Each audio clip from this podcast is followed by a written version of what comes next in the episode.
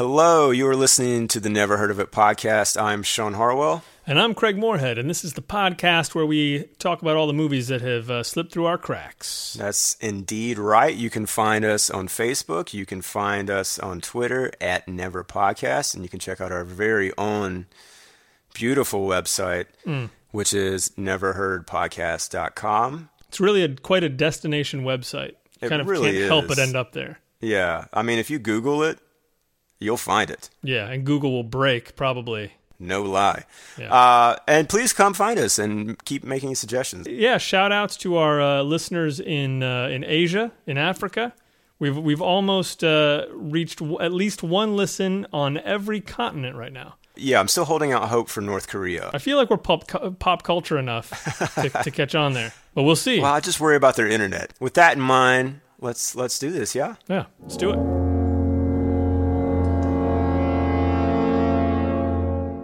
Okay, today we are going back in time a little bit and talking about our. I think this has got to be the first movie we've talked about that was made before even 1970. I think. Yeah, I think 70 is the earliest one so far. Yeah, so we're going way back further than that. The movie is Caught, 1949 drama, film noir, thriller. It falls under that umbrella, apparently, according to IMDb. I would call it a drama. Um, Yeah. yeah, if you're going to expecting a crime film noir, you're going to be a little disappointed here. That said, uh, there's some cool stuff in this one. It stars James Mason, uh, Barbara Bel Geddes, and Robert Ryan, and was directed by Max Ophuls and written by Arthur Laurent, uh, based on the Libbie Block novel. Uh, Craig, I will do you a synopsis, uh, courtesy of Wikipedia this time Thank you. and um, there's more on their synopsis than I'm actually going to give. So this is uh, half of a two-paragraph synopsis. Young model Leonora Ames, played by Barbara Bel Geddes, marries multi-millionaire Smith Ohlrig, played by Robert Ryan. Ohlrig, though, is deranged and did not marry for love. Ames insists several times that she did marry for love, but the film suggests that she is deluding herself. When Ohlrig becomes too abusive, she leaves him penniless to find a job at a medical clinic in a poor neighborhood and eventually falls for Dr. Larry Quinada, played by James Mason. Mm-hmm. And uh, yeah, I think that's about right for a good half of the movie, and then Sure. uh, well, yeah, you get some fireworks towards the ends there.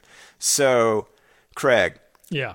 what did you think you were getting into? A, I know listening to it again, you had trouble understanding what the hell word I was saying when I said caught because, you know, sometimes my southern accent wants to add like four syllables to every word. and I think I tipped tipped the hat a little bit that this, yes, was a, a bit of an older movie, but did, uh, any notion as to what you were getting into here with this one? Uh, I did uh, a little bit. Uh, I, I did look up the poster before I watched it. Uh huh. Um, yeah, I've, I've, I've kind of loosened up on that a little bit as far as like not knowing anything going in, just because I wanted to make sure I had some clue of uh, uh, I was going to watch the right movie. There are plenty of movies called Caught. Yeah.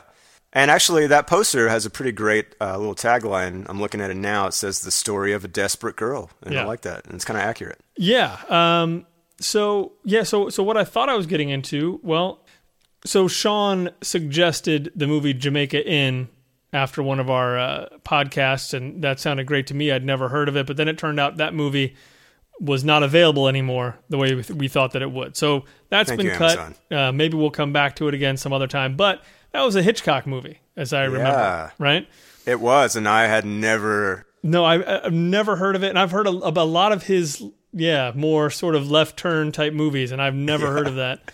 Uh, but when you so when you suggested this one, and you said it was 1949, in my mind it just sort of set up, you know, either this is another Hitchcock movie or it's it's going to be kind of a dark, mysterious type movie, um, which yeah, def, you know, ended up not being half wrong. But Yeah. uh, um, yeah, I was I was very excited to see that James Mason and Barbara Bel Geddes was in it. Robert Ryan is, is no slouch either. Correct. So uh, yeah, I mean, uh, I have to say, after sitting down and, and starting it, I was uh, tremendously happy. I wish there was a maybe a better version of it, better looking version. That said, I don't think it's uh, it's definitely not the worst we've No, not at all, not at by all. It's very stretch. very very Um, watchable. If anything, it just looks like you're watching something that's standard def on a on a high def you know, you know what I mean? A little bit, yeah. Yeah. So, uh, so Sean, what, so That's correct. uh, how did this pop up on your radar?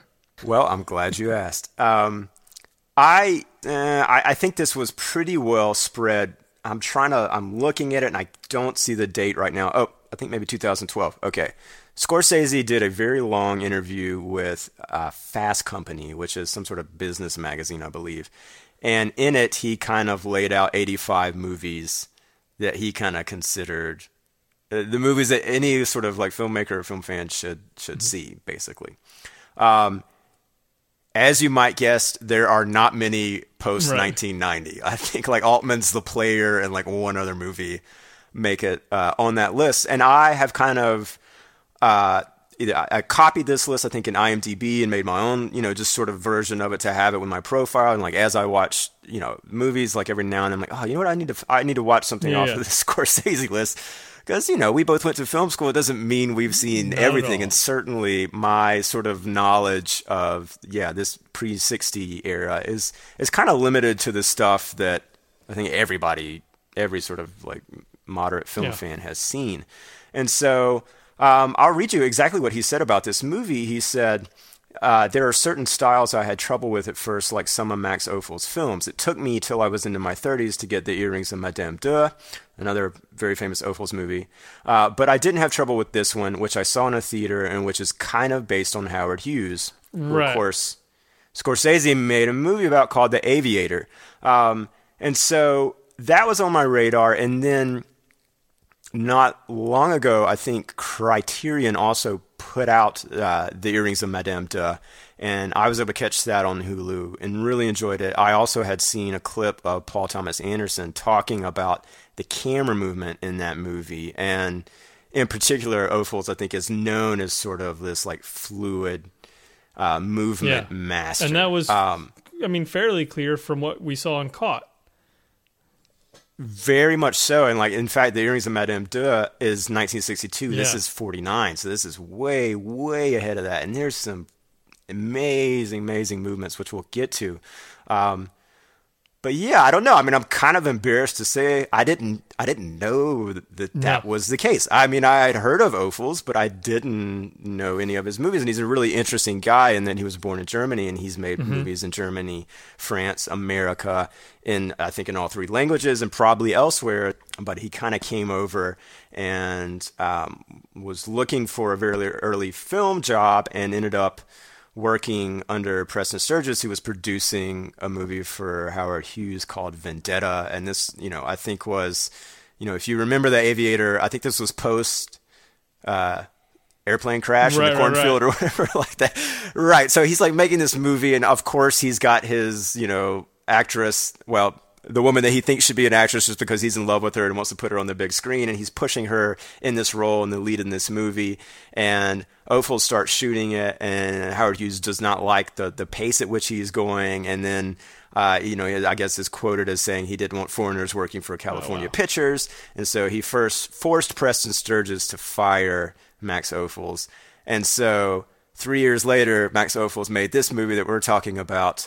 And yeah, as soon as I knew that, um, that this was somewhat of a Howard Hughes thing, I thought, okay, I, I see a little bit of the overlap with what little I know about Hughes, uh, primarily Yeah. from The Aviator.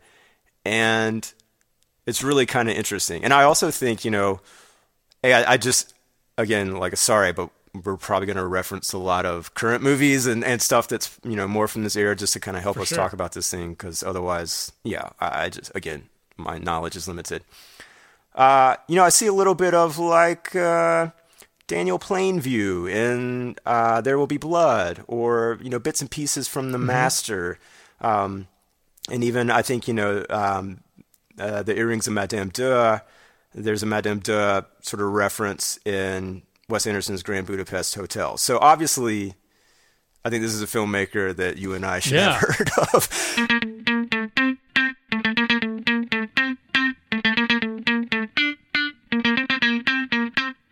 I was excited that this was kind of our assignment this time, in a way. Um, I like how you go back and you watch stuff from this time, and everything is so formal in the way everyone does everything. So, you know, so much like like we we keep getting sort of more and more casual with filmmaking, uh, or you know, most of the tone of a lot of movies we watch because people just going for you know as much reality as they can and so on. Generally, um, Yeah. and it's so it's kind of fun to go back to a time when where it, I mean it's just so formal. Like none of none of this is comes off as real at all. It's it's a very much a melodrama, um, Yeah. and it's just one of those movie movies, I guess. And did you like it? I did. I enjoyed it very much. Um, I did too. and a lot of that was for a lot of the time I was watching it, I wasn't sure where it was going. I, I had, I mean, okay, the movie's called Caught, and I naturally assume there there are three main actors, two are dudes, so, so I'm thinking somebody gets murdered, Mm-hmm. the other two plot to murder the other one, and then they get caught. Right. That's what this is about. So it's going to be a lot of like intrigue and conspiracy, and there's going to be you know someone's going to end up dead and all that stuff. And it that's not that's not at all really what you get. No. This- nobody this- does. This definitely feels like, and I did not know it was based on a novel before I watched it, but you know toward the end it felt like this was based on a book. Like this this does not feel like your standard movie. This doesn't feel like the way movies normally move. Right, and let me get into that a little bit uh, Um, Yeah. by way of giving some examples and just kind of you know easing people into the plot a little bit. We're opening um, really kind of interesting opening. Uh, they're using like a fashion magazine as a backdrop for the title credits, and then once the credits are done, you're moving right into that fashion magazine, and the pages are being turned, and there's two girls. You're not you're hearing them, you're not seeing them yet, but they're kind of talking about uh, you know wishful thinking the stuff that they want from the magazine, the life that they want. We find out they're in a New New York apartment. Um, Leonora, who's uh, that's not even her real name, right? It's uh, ah crap. I wrote it down. Maud. Maud is her Right, real right. name, which I think is also just like okay, yeah, that's like representational of like an older woman, you know. Uh, so they're still even in '49, that was like an old name, Yeah. which I like. But they're basically these two women work as you know. I think maybe in the synopsis it says models. Uh, what that means in this instance is they work at a department store and they walk around in the clothes that the store is selling to try and entice people to buy these clothes, right? And that's And- fascinating. I, it's totally fascinating, and I'm also I'm kind of curious. A, I'm assuming it has stopped somewhat completely, uh, and B, sort of when that happened and why exactly. Yeah. Because there's a little, obviously, a little bit of uh, objectification going on. Uh, in particular, when Maud comes back at one point and she's wearing a fur, and like that, you know, there's a dude asking to see the lining, and clearly he just kind of wants to look at her body. But yeah, it's a really sort of interesting occupation that I guess was a big Yeah. opportunity for for women who were not born into wealth Yeah. to go work in these stores. And this is a lot of what this movie, the setup is about is you have to do this because where else are you going to meet a man that can afford to get you out of this very tiny New York apartment? Yeah. And w- one of the things that goes along with that when you're talking about being formal is these girls uh, both well the older woman uh, the older roommate who I, I can't even remember her name but she's a very small role um, uh, is talking to Maud who has just sort of started charm school Dorothy Dale's charm school and uh, that is described as being like finishing school and college combined is the line of dialogue um, I kind of, you know, uh, that in itself just threw me for such a curve because I, I thought maybe we were going to get a romantic comedy of some sort. Um, and yet, like you, I'm, I'm wrestling with the title of this movie because how does this translate to what I'm seeing and just the tone of it, the feel of it? You know, she goes to this charm school and she's walking in and, you know, you've got Dorothy Dale there saying, okay, full tones, speak with confidence, um, talk about your favorite type of fur, you know, cross your legs, shake hands, like all these like Yeah. little etiquette things. And it's like, oh, this is, you know, yeah, it's kind of charming and cute. And like, look what the world used to be like back then. Yeah. But really, we're back at that department store for five minutes before she meets a guy named Franzi, who's sort of got that kind of Peter Lorre kind of vibe, you know. Um, he's sort of like one of those little The smarmy skeezy sidekick. yeah, Yeah. he's got a pencil thin mustache. I think he's French. speaks with an accent. He works for Smith Ohlrig, the Robert Ryan character. Um, works for him as an assistant of some sort, and he's basically inviting her because she's modeling a fur to come to a yacht party thrown by Smith Ohlrig. And again, like once you sort of realize, oh, this is about Howard Hughes, that does sort of like seem in line with what you know about, like uh, you know how he meets women and stuff like that. And so he sort of forces his business card upon her, and I think even there is somewhat of a promise made of being paid to come to this party. Yeah, that or at least you know he's saying everyone knows why you're here modeling. Everyone knows why you went to charm school to model here. It's so that you could hit the big jackpot and you know land a, a millionaire like Smith Ohlrig. So of course you're going to come to this party. Like stop Right. pretending like you're not. And what's interesting is, at least I think it's interesting for especially this time period. Maybe Leonora really finds that she doesn't like this.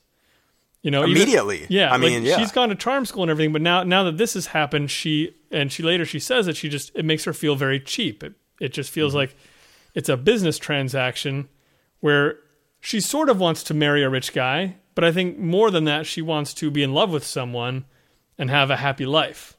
she and, does. and a lot of that is wrapped up in being secure, which means you have to meet a rich guy, which means you have to go to charm school because otherwise you're not worth anything.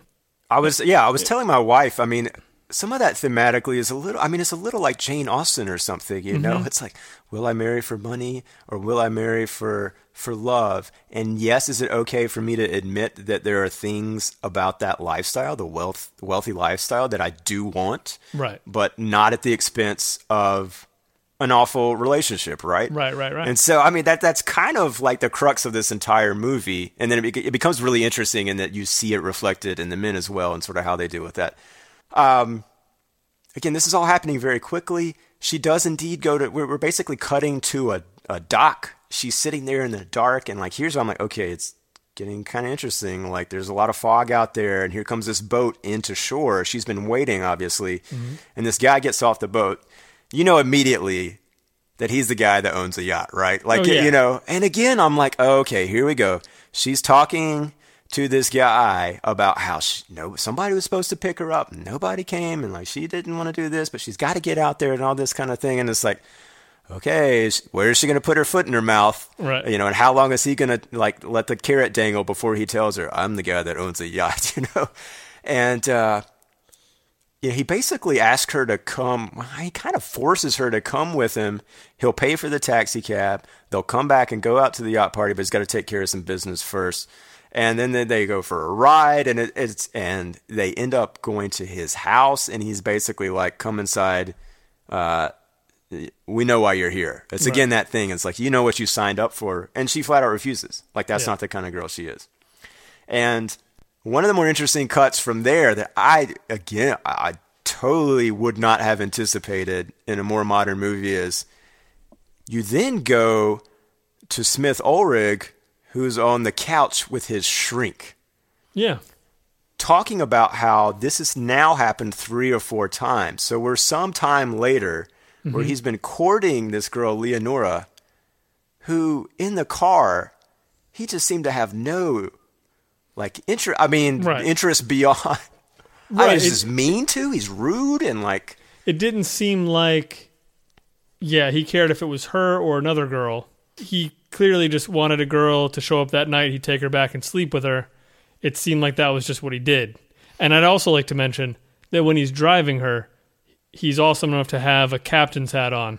Yes, he does have a captain's hat on, off and on. which i yeah i and then and he, and he takes it off when they get to the house and when she tells him that he, she wants him to drive her home he gets upset and he puts it back on and then i just thought yeah, I, I need a captain's hat. And he he flat out says, "I'm not going to get married. Like I put it off this long. I know what I'm doing. It's never going to happen." Oh, yeah, yeah. But again, like my modern head is like, okay, foreshadow that change of heart. Like Right. when does Won't when is he going to fall yeah. in love with her? You such know? a sweet wedding when he softens and Right. yeah But no, No, no, what you remember what happens in that scene with the shrink? I mean, it's so crazy. The shrink is basically calling him out for having what they sort of refer to as attacks, which uh, are kind of like a mix between a panic attack and a heart attack. Like, Right. you know, it's like it's a little unclear. Yeah. But he's saying like this happens to you out of stress because you don't like to lose, you don't like to feel challenged, and you basically like to feel you want to be superior Right. to everyone around you. And that is why you will not marry. And so Smith flips the freaking handle and is like, I am going to get married and I'm going to marry Leonora. And it's like all out of spite. Like, I was like, what is going on? And, and then- he's doing that just just to spite his therapist. yes. I mean, just because someone mentioned that he doesn't want to do one thing. Yeah, and and, and the therapist And that just thing is marriage. it's That's a big thing. You Like, realize you're just doing that just just to spite me, and he's yeah. And and I would also like to point out again another somewhat of a tangent, but in the same scene, something I couldn't stop looking at was the way he held his cigarette, Yeah. where he had he just had a clenched fist and a cigarette sort of poking out from between two of the knuckles. There is Like interesting. So much just rage and anger in that whole dude's performance i think it's it's just seeping out of his body and stuff like that i also i mean we're talking fashion a little bit with the hat uh, in this scene he's got the high-waisted short tie The short tie. uh, super short tie Yeah. and that's man that's a pretty cool look that you just It is. If you can pull pull that today. off, yeah, exactly. no you look like paula poundstone or something or like you're doing like a clown act somewhere Um, Yeah, yeah. it, it won't work. Uh, so here again, I think is where we get one of those moments that moves a little bit like a novel because we're jumping quite a bit ahead. They are married. We use the uh, the standard classic newspaper headline montage uh, to establish that yes, they got married, and the fact that he married this girl is a big deal. And that it's Yeah. kind of funny because one of the headlines is model nabs millionaire, which like today would be yeah. So what? Like you know, it's the other way around, right? Yes, and Um, and there's uh, a, a, one of those newspapers that has a great uh, headline. I can't remember the exact headline, but it's I believe it's a photo of her mom, yep. and it's like you know parents are thrilled that blah blah. And She and, always knew that her daughter. yeah, she always knew her daughter could could land a millionaire. The, the photo of her mom just looks like the most miserable old woman. Oh just God, kind of sitting there looks like, like, yeah. She looks like she's in the grapes of wrath in like a dust bowl somewhere, like foreclosing on her house. yeah. But but the, the the the newspaper is so excited about it. yeah. But yeah, mom is like, yeah, this this sucks.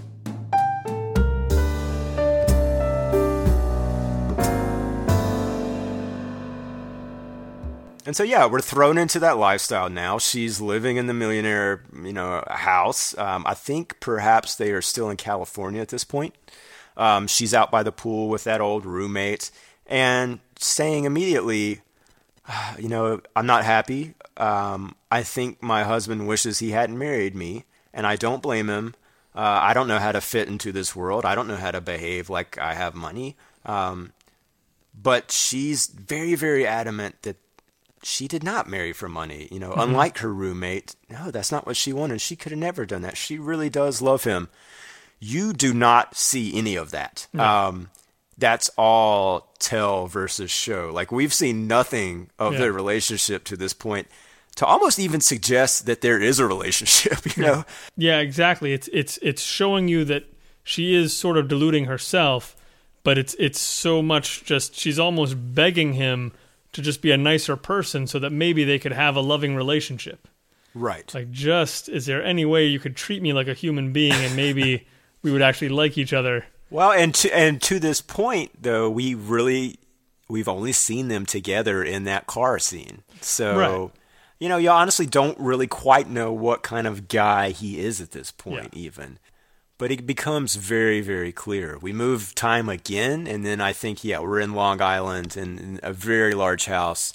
It's snowing. It's been months, and uh, she's miserable at this point, and you you get the very distinct impression that she's basically expected to stay home uh, and be there at his whim when he gets home, which is often not until very very late, and there's only like an hour or two where they're spending any any amount of time together. Right. Uh, this definitely sort of struck me as that kind of Citizen Kane Sure. uh, you know, you're getting that kind of like relationship a little bit with these men of power of this era and these tycoons that have kind of built Yeah. this world. I mean, I guess it's sort of, you know, pointing a finger at capitalism too, in a, in a way. Mm-hmm. Um, So that's that's the bit where where he comes home. He has a bunch of guys with him. He's going to show them this film about his company or something. he's got a he's got a projector in the house. He's got a projectionist on call. Right. He's definitely wound very tight. Yeah. Uh, everyone is beneath him, and he treats them like that, um, including his wife. Um, you know, he comes home. He's demanding her to, to I don't know, get them food and and you know come into the projection room and watch this. And at some point, she laughs at someone's joke in the background, some other guy's joke, and he just flips out. Well, he flips out, and like, there's a couple things that I love about that. A, it's shot really, really cool. Like, it's a pretty static shot, but it's like you said, like, uh, there's basically two cuts, and one is Smith is in the foreground, and like all these guys are behind him, and you very, very clearly see Leonora talking to the man, and then you sort of get the reverse of that, where she's in the foreground, and like it, it's just such a simple.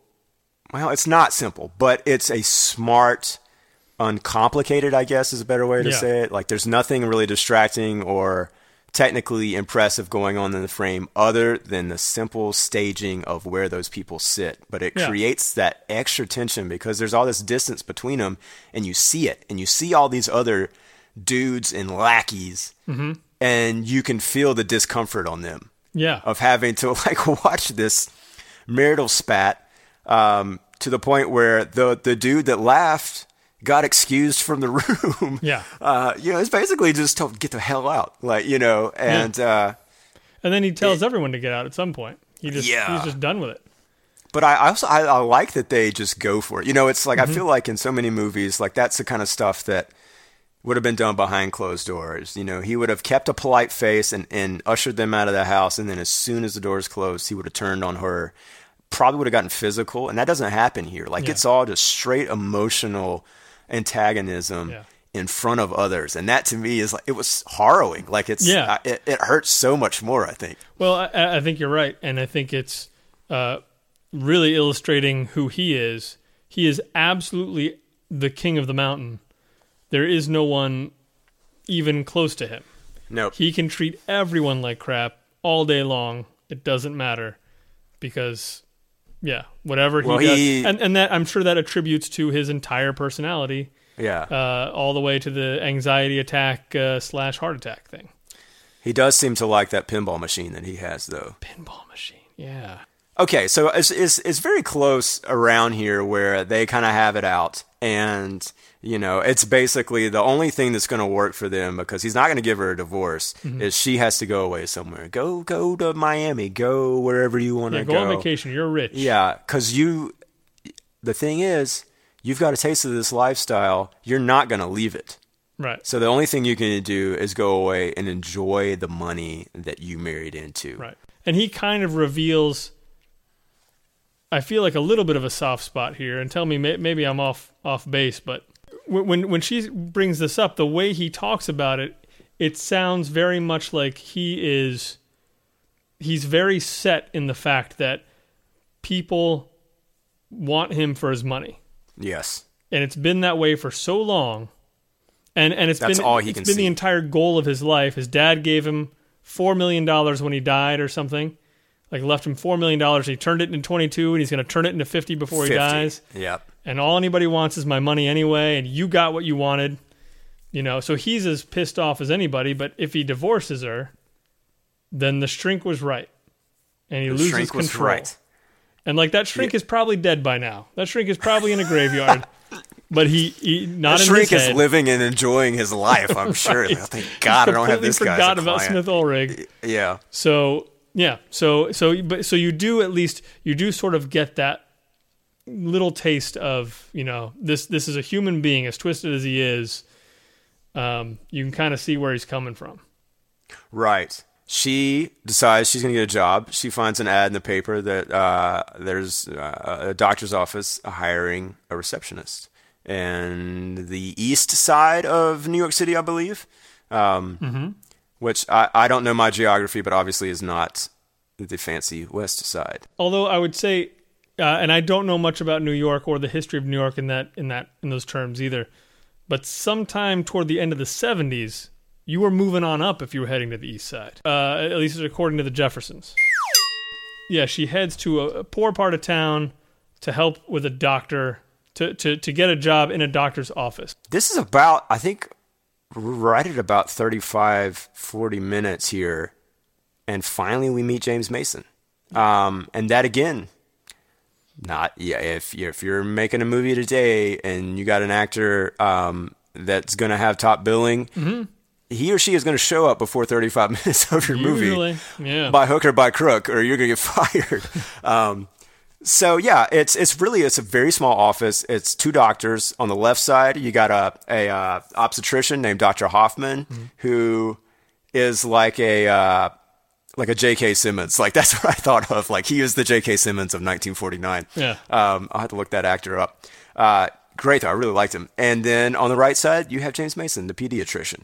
And so you know they had this kind of like I just thought, okay, they're playing this as a joke. Like he's saying, well, you know, over there they bring kids, he brings kids into the world, and then they come see me when they're sick, you know. Yeah. Um, and so I thought that's that's kind of quaint and it's kind of neat. It actually ends up being pertinent to the plot later on, um, which I thought was really really cool. Did you ask yourself why is no one recognizing her as the wife of Smith Ohlrig? If in fact that newspaper montage was as big of a deal as it appeared to be. Well, I didn't, and here's why. Okay. Because I did a little bit, but not, I got over it pretty quickly. But go ahead. Well, I, I didn't mainly because I felt like people that she's going to see there, What are you trying to say? The poor people don't read newspapers? poor You people can say that. can't Go read. no, um, I mean there were kind of two things. Uh, one, I didn't feel like either of those doctors would have cared anything about Smith Ohlrig or his or society life or any of that. Right. Uh, so so those guys would have been completely out. Uh, as far as as you know, patients in the waiting room and so on, that's a different story.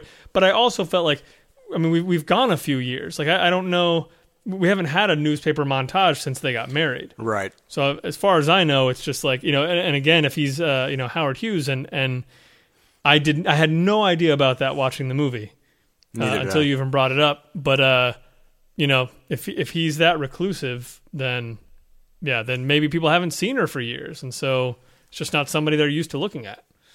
Well, and James. Mason, uh, Dr. Quinada, which I got to say, it was like 10 minutes before the movie was over where I finally realized what his last name was because I saw it on the door. I'm like, what are they saying? Panata? Crinata? Larry Gunata. Yeah, doc, they should just call him Dr. Larry, but I like the name Quinada. Yeah, I, I don't yeah. know what the origin is. Um, he does mention that she looks familiar. Um, he says something about, did you work in a hospital or something?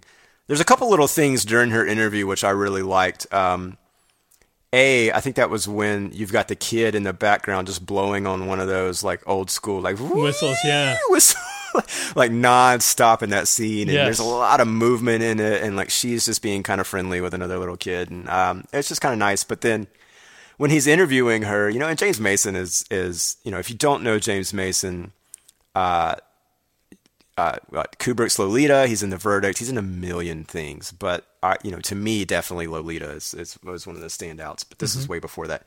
Anyway, so he's younger than that Lolita, that guy, and but still very, you know, he's very very formal. He's kind of just a formal guy, very very British, very put together Yeah.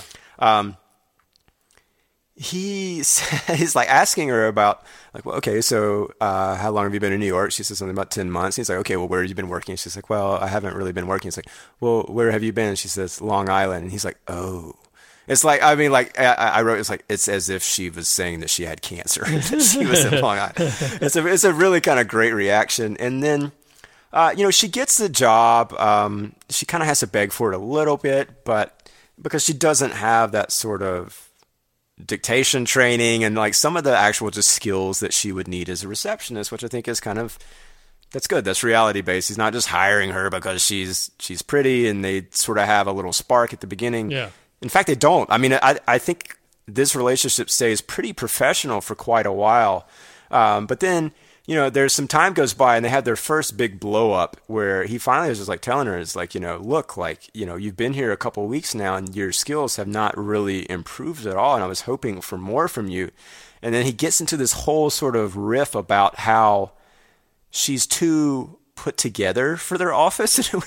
like I, I, wrote it down. He says, "For Pete's sake, look at that hairdo. You're mm-hmm. so fancy. You're scaring patients away." well, and in, so, in, a lot of ways, I mean, that is that's Larry being the opposite of Smith. Yeah. You know, and, and it's and everything is is is very opposite. You know, you you live in a gigantic house with no one else but Smith. And then you go to Larry's office and it's packed with people and it seems tiny. You know, and Smith wants you to be oh, dressed very. up and, and be ready to wait on him hand and foot. And then this guy says you're too fancy and, you know, um, it was interesting, yeah, kind of seeing the, the, the differences between those two places. I really enjoyed that scene where he goes and calls on the girl. Uh, he's basically figuring out that this this kid, the girl, has botulism, you know, some some form of food poisoning. Botulism, yeah. But that he didn't take it as seriously because her mother calls all the time, mm-hmm. and it's somewhat of you know just a, a worry wart, um, and invents maladies for her daughter, but uh, you know, Leonora goes to the house and they're there till like two o'clock in the morning and they leave and, you know, there's this conversation and it's, it, yeah, it, it's, it's starting to be obvious that there's some maybe romantic interest between the two of them, but it's still, I don't know, it felt kind of respectful of the audience in those moments mm-hmm. where,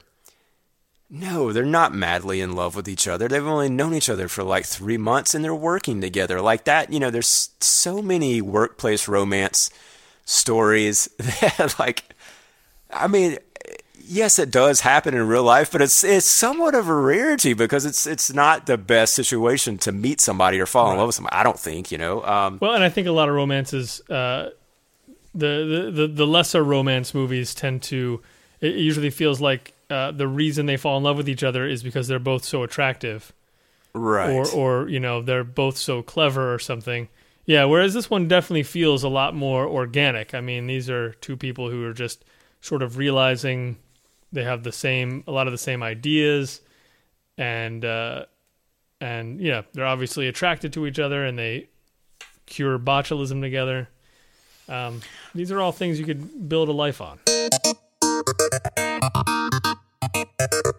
And so I think maybe I skipped around a little bit, but yeah, Smith comes back. He finds her because, of course, he finds her. Um, he knew where she was the whole time, and he gives a very heartfelt plea to to have her back. Yeah. And he's in her apartment, and yes, he's critical of how she could be comfortable in such a tiny place of squalor.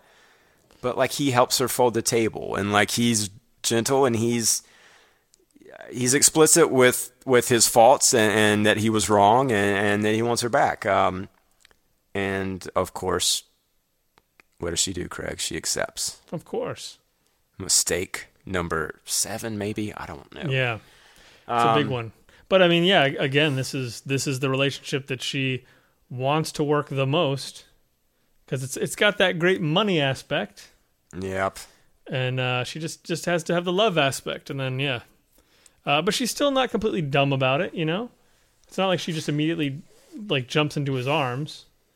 No, wait a second, Craig. Oh. Pretty much right after that, she sleeps with him. She does, and... but I'm but I'm saying but I'm saying in that scene, it's not like oh you no not in that back. scene. Yeah, yeah, I know. So no, you know, but at, it, least yeah. So you know they wait till they get back to Long Island. Yes, it's a long drive back to Long Island. it really is. A lot yeah. of talking. Or, or Yeah. Um, but yeah, it's a, it's a really good scene. And then, yes, unfortunately, right after that, you're cutting to her waking up in bed. It's clear that they've slept together. And she finds out that Smith is leaving. He had a trip planned for several days before he even came and asked her back. And so it's yeah. like this illusion that she had that maybe things would be different is immediately shattered um, she calls James Mason back and asks for her job back, or I even I think maybe he even asked her to come back first because uh, he he definitely feels remorse about uh, being so critical of her that she did quit, and um, he she goes back, and then uh, I think that's when sort of the botulism house visit happens. We got out of order just a little bit. Yeah.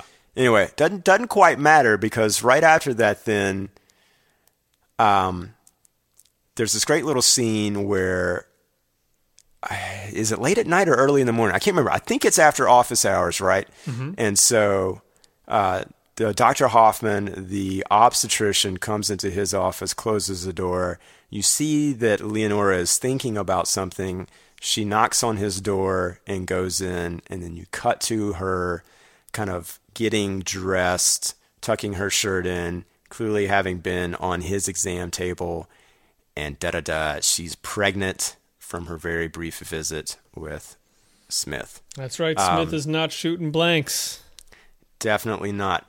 I really liked how they handled that transition. I, I did you know that that's what they were. I mean, I did. I mean, did not piece it together that. She, I thought she was walking into that office to talk to him about Dr. Quinada, about James Mason. Oh, okay. about feelings that she ha- I mean, I just, I again, I don't know. It's like my head's going in these sort of like romantic tropes, I guess.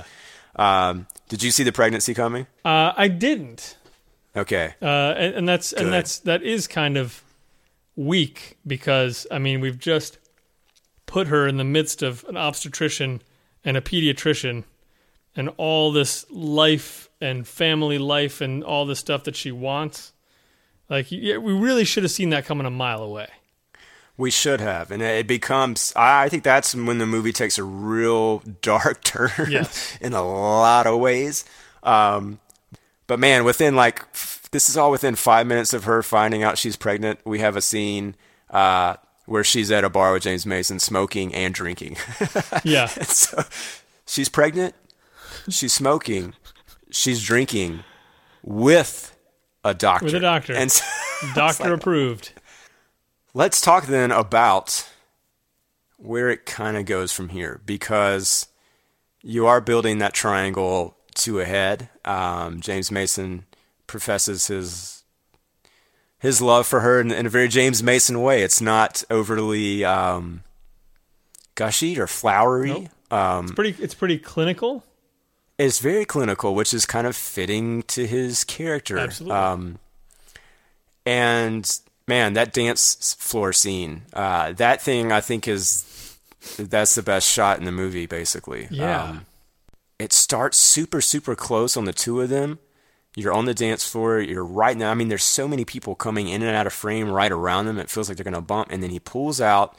You pull back. You go behind a curtain, behind the band, and you're tracking with them. And then you meet up in them close. It's it's nuts. It's Is that whole thing is that is that a wonder? I think so. I don't think there's a cut in there. I didn't oh man.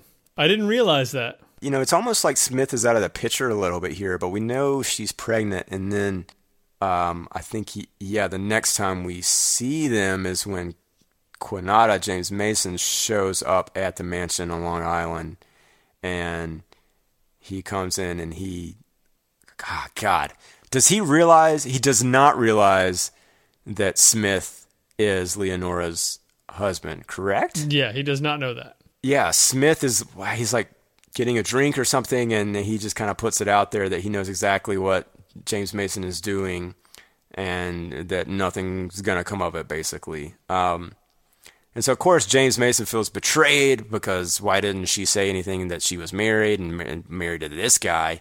Um, but I like that. So he sees her on the stairwell and is like, "Meet me outside," or or she says that or whatever. Meet me around, you know, in the garage. And so there's another really cool tracking shot there where like James Mason's walking outside looking for her, and then like he goes back in the garage and it's kind of following them. But um, again, I liked how that conversation was handled because clearly Leonora is insanely stressed about what is going to happen here, and like now she's sort of back in the clutches of this madman Yeah. and he's saying, you know what? Like, forget about me. Forget about the fact that I love you and I proposed to you and you didn't tell me this, that you're married. I just spent three minutes with this guy. He is not good for anyone. Yeah. Like, you have got to get out of this. Like, you know, go take care of yourself, take care of your, your baby. And this guy is dangerous. And that to me is like, yeah, that's a very mature way of handling that. It, it basically, you know, you have Smith come out and Leonora is forced to choose between the two of them. um, and that's kind of what it's building to. Because like she she's she's just trying to go up to bed, and he sits down on that bench, and he's just saying, "This is what I'll do. I you know I I I want to basically I want to crush you. I, I I want to win, and this is how I will win, is by if you leave, I'll take the child from you, and of course she's not going to go for that. No, and in fact, um, like he's basically saying, "I will get custody because I will pay people." to say that Yeah. you had an affair with Quinada, um, and that will be the way I will win custody Yeah. in court. It's a pretty brutal speech. I mean, is. it is nasty. Like it's that's kind of the moments where I thought of Daniel Day Lewis, uh, that character in There Will Be Blood, like sort of the end of that movie. Yeah. And that's just this. Um, I wrote down the line. He says, "I think now I hate you." I mean, that's such a Oh, yeah. terrible thing to say to somebody. That scene really just kind of that shook my foundation a little bit, and then, but then I don't know. It's it's a it's a weird kind of turn there when later she's asleep and hears this massive crash, and he's calling her name, and like I don't know, like to me it felt a little bit like a horror movie because it was all built around sound and I didn't know what had happened. Like, what has this guy done? And like, I kind of thought, okay, he's drunk. He's breaking uh, the dishes or something. Yeah. uh, no. And like, she goes down and like, he's overturned the, the pinball table on himself, I guess. And, um, you I know, assumed he had an attack and fell over and just Oh, grabbed it. definitely had attack. Yeah, that's probably what happened. I don't think the pinball machine fell by itself. Although that'd be kind of awesome. He just had a really bad game of uh, of pinball and just got mad at it. um, Yeah. yeah, and but the glass is broken, and so like he's in a very bad state, and he needs a pill, the pill that will help him calm this attack. Yeah. and she won't give it to him. Yeah. And so she's eaten up by guilt. Um, she kind of goes into shock. Uh, doctors are called. Quinada shows up. He finds her. Um, she's in a mad state. She thinks she's killed him and did it on purpose and left him there to die. He's saying, No, actually, I think they're going to recover your husband, Smith. Um, she then starts having terrible, what appears to be abdominal pain. And do you remember what he does at that point, Craig?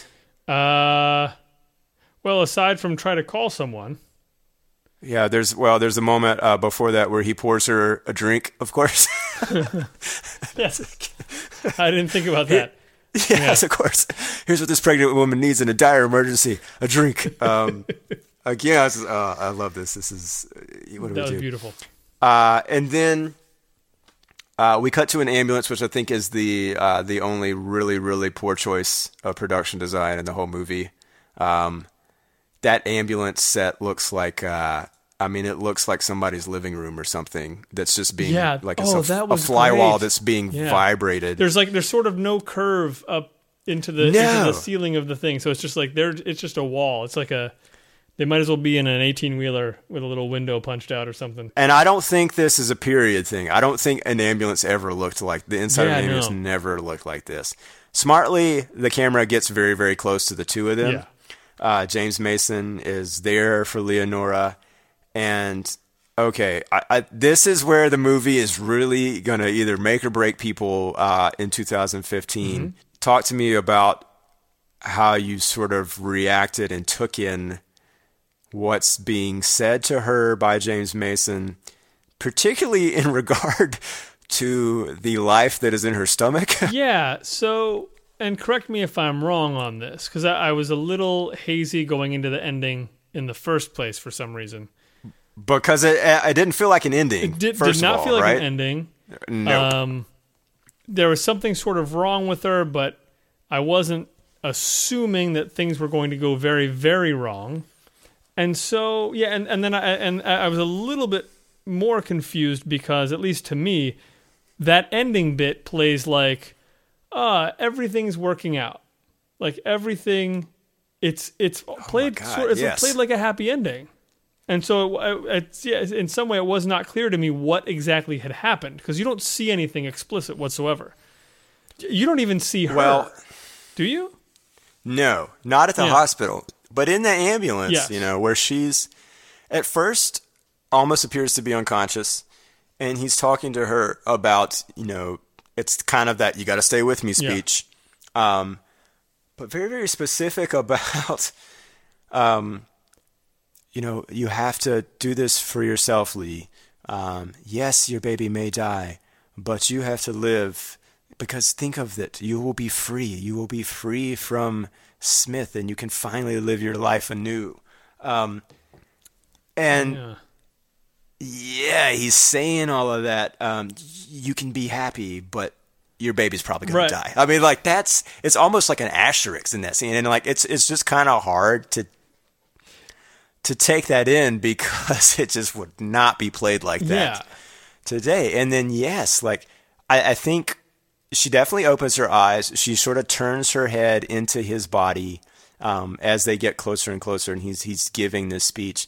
And then you cut to the hospital, and uh, the other doctor, the obstetrician, is kind of walking out, and he's meeting James Mason and saying, "Yeah, she's okay. Premature birth, baby died." But then blah blah blah blah blah blah blah. Like you can't stay in there more than two minutes, okay? And like you know, Smith is like sort of laughing. He Yeah. walks into the room. Yeah, it's it's that total like Larry's- shot. The Larry's doors laughing. open. Larry is la- laughing. Larry. Um, and yeah, he see. uh, It's a cool shot that he's looking at her her bedside table basically, and you don't or her bed, and you don't see Yeah. her. But he's got a smile on his face. Like, yeah, you're walking to a room where she just lost Yeah. a child, and you look like this could be the best day of your life. And and that's what's so interesting to me is in 1949 this movie comes out and the pregnancy is treated from beginning to end like nothing but a problem and from, i mean from the as soon as she finds out that she's pregnant she's miserable miserable about it she And keeps it a understandably so, because yeah, of- it's it's it's yeah. it's no, no one ever I mean, and, and you're at an obstetrician and a pediatrician's office. Mm-hmm. No one ever talks about, but at least you'll have a child, a beautiful child you can raise. No. No one cares. Like that, that baby, if that baby doesn't die, everyone will be very sad. And, and, and just knowing very, very few people who I know who have uh, very uh, unfortunately gone through uh, miscarriages, losing a child like that, you're in for at least months of pure darkness. It is interesting because it seems like a very happy or obvious choice would have been to let Smith die and the baby live. Yeah, yeah, right? yeah. And and I mean, and right? Because clearly a conscious choice. So that's really interesting. Yeah. because yeah, he's he she probably would have gotten his money or at least Yeah. a chunk of it if he had Right. died and had a baby. I mean that that would be the easy in- happy ending. Although I I still throughout the entire thing I just purely believed that that what we were getting out of that therapist at the beginning was you don't have a heart problem. This is It's- this yeah. is this is like Psychosis. an anxiety thing. This is coming out of your mind. Yeah. And Yeah. You're, it's, it's like you're punishing yourself. Uh, yeah. So man, Did I was a bit blindsided by that ending and, and it, it leaves a very curious color on on the rest of the film, but uh, in a way that is, uh, I do think it's it's complex and it's adult and it's um, it's not easy. I mean, it's it's definitely not easy, despite the fact that you do get those little the laughing James Mason and the smiling Dr. Hoffman, where it kind of feels like they were trying to somehow give you a you a happy satisfying ending, happy, yeah. ending. Yeah. Well, a- and it's a very progressive movie, really. Uh, For i- sure. Mm-hmm. in, in a lot of ways, um, surprisingly so. And I mean, and I guess it comes mainly from having Ohlrig be, you know, sort of the old, the old-fashioned way to do things, maybe, and so James, Ma- you know, uh, Dr. Larry had to be a progressive character, a more progressive character, just about you know she she can make up Yeah. her own mind and you shouldn't live just to marry someone you know who has money or or just to marry someone at all that shouldn't be your only goal in life is to marry well and that kind of thing and and so yeah Um, one other final little bit of trivia about this movie. Uh, I think originally uh, Ophuls was credited as Opuls without the H. Um, apparently, because one of the producers thought that Ophuls sounded too much like awfuls. I was wondering why that was. Yeah.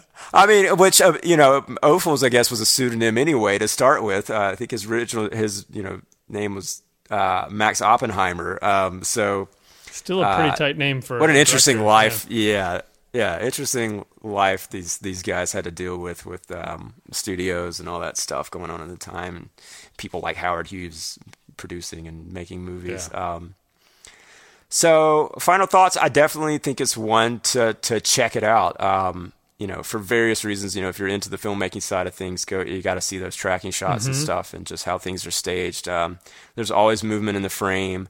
Yeah, and it, uh, as of today, it's on Amazon, and as we learn with Jamaica and that can change daily. Ugh, so Yeah. uh, yeah, jump on it. Hey, Sean. So, did this movie spark any new ideas for you, or uh, did it give you ideas on how uh, this movie could be remade, rebooted?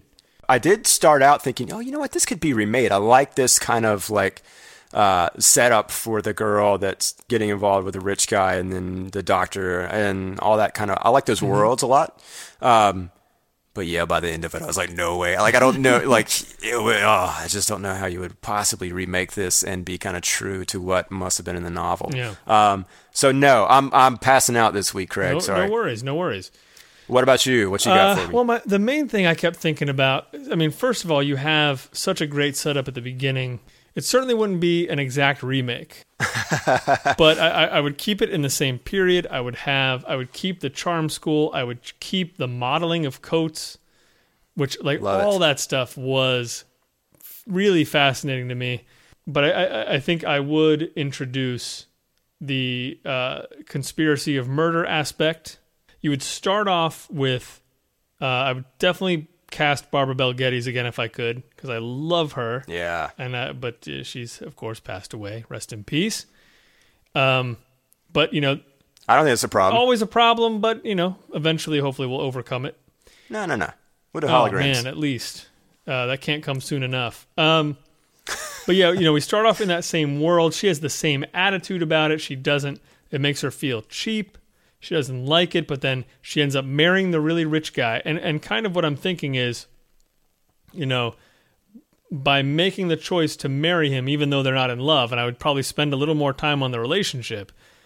She she just forces herself down this path, uh, chasing what she thinks happiness looks like or something, and it just keeps changing her until by the end, you know, she's sort of the bad guy.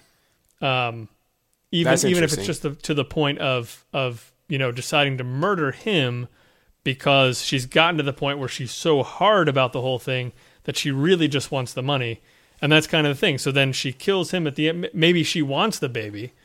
So she gets pregnant. Then, you know, then you know, the second part of her plan is to murder him. And so, Wow. but then she ends up, but then it ends up flipping and she loses the baby and he lives. And so, and so it's a, it's, it's, it's kind of the same ending, but much darker.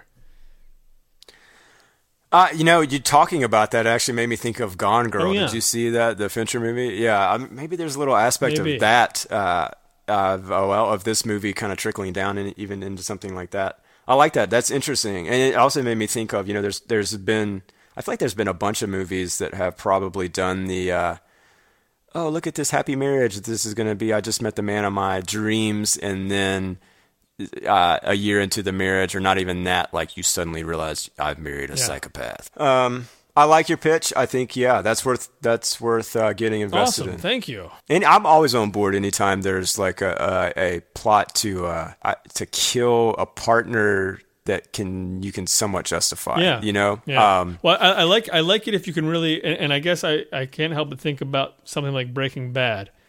I really love to be able Yeah. to watch the journey from good guy to bad guy in Yeah. all those little steps.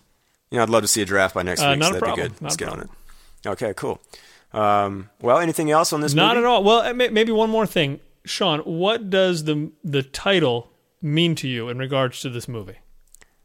Uh, that she's caught in the relationship with uh, Smith. And see, and I thought, and I think you're exactly right. I, I think it has a lot of different Mm-hmm. meanings, But as we've been talking, it kind of has has kind of come over me that it's also sort of an ironic usage of it because uh, going back to the headlines and everything, it's like she caught the millionaire.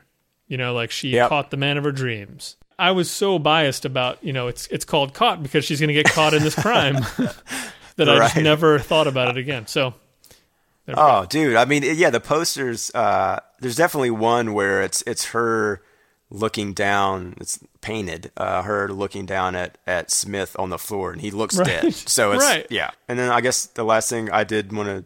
I, I've just failed to mention, but I did you notice Barbara Billingsley in there yes, in the in the department in the department yes. store? Yeah. we both did. And we were like, is I was like, at is? first I thought, uh, is that Lucille Ball? Yeah, Oh my god! And then I was like, oh, I looked it up, and I was like, oh no, yeah, Leave It to Beaver's mom, and uh, Airplane. Yeah. I was like, I love her. Yeah. So uh, that was kind of nice little little cameo there. I think she's got like one speaking line. different times. Craig, Yeah. I think you need to talk to me about next episode. Let's talk about the next episode, Sean.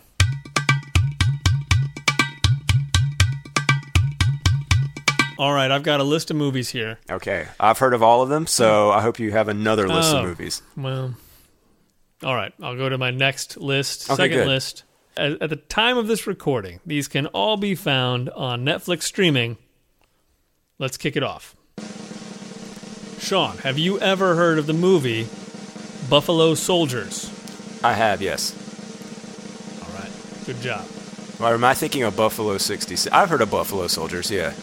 Who's in it? Uh, Roseanne Barr, No, Roseanne Arnold. no, no. Okay. Uh, just Roseanne. no, Uh, none of those people. well, I don't know. If you want to press me on this, which I'm fine, we can do this. We can set a precedent right here and right now. Uh, I, I can't really say I know anything about the movie, but the title, uh, I feel like I've heard of the title. That's all I'm gonna say. Okay. But if you want to watch it, I can't. I cannot back it up at this point, Craig. Is what I'm saying to you. Well, off the record, we'll, we'll, we'll cut this part out. We don't have to. I think we can make this. Like this is a thing I keep thinking about. Is, is should it be something where you can immediately say, "Yes, I know what that movie is," and if you can't, you know, does that count as? I don't know. I don't know. Because the other thing about this movie is, I I can guarantee you, as soon as you see the poster, you'll probably be like, "Oh yeah." Yeah. Okay. Well, So- I mean, so- I like doing so those. at the same time, so- now that you said that you have heard of it, I feel like it's, it's probably true. Okay. I don't know. What do you think? I have a whole list of, of stuff here. was this at the top of your list? This was yeah, this is the first one. I kind of figured you would know exactly what it was immediately. God, I feel like I should. Yeah. Um, I don't know. We can flip a coin. You want to do it? Well, well, okay. Well, let, let me put this to you. Is it different from some of the other Should stuff we- we, have done? What's that? Is it is it different from some of the other stuff we've done? You think? It's. I mean, it's it's fairly different. Yes. Okay. Um, and, and well, here's the other question I was gonna I was gonna put to you about the podcast when we do this this kind of thing. should we? Should the person calling them out instead of just saying a title, should we say Buffalo Soldiers made in blah blah blah, starring blah, and Um, then it's like okay, like okay, no, I haven't heard of that. Why don't Why don't we start that today, Craig? Okay, let's do that. I like that idea because, uh, yeah, my memory is bad, Mm-hmm. and yeah, titles they tend to sound like something. You know, titles sound like titles, so they sound like something that you should have heard of. So yeah, I think Yes. I think maybe we're getting thrown up a little bit. I like this idea, Craig. All right. Hit me with what you got. Okay. Buffalo Soldiers, made in 2001, starring Joaquin Phoenix. Um. Wow. Uh, no, Craig. I, I don't think I've ever heard of this movie. Wow. Uh, and I'm embarrassed to say that because I, I love me some Joaquin. So this movie's on Netflix, This movie's on Netflix streaming. and that's what we'll be watching. And I look forward to talking about it next time on the podcast. Fantastic. See you then. I will. And as always, you know where to find us. We mentioned it at the top of the show. I'm not going to say it again because, come on, you want to go to bed. Um, until then, I, you know what? There's a good chance this might be uh, dropping in 2016. So happy New Year, everybody. If not, Happy New Year. just start. Just start right now. Your your calendar starts today, 2016, whatever day this is. Indeed. Today's the first day of the rest of your life. Absolutely. All right. Take care. Take care. I don't know what I just said, by the way, at the end of that. Take care. Take care. All right.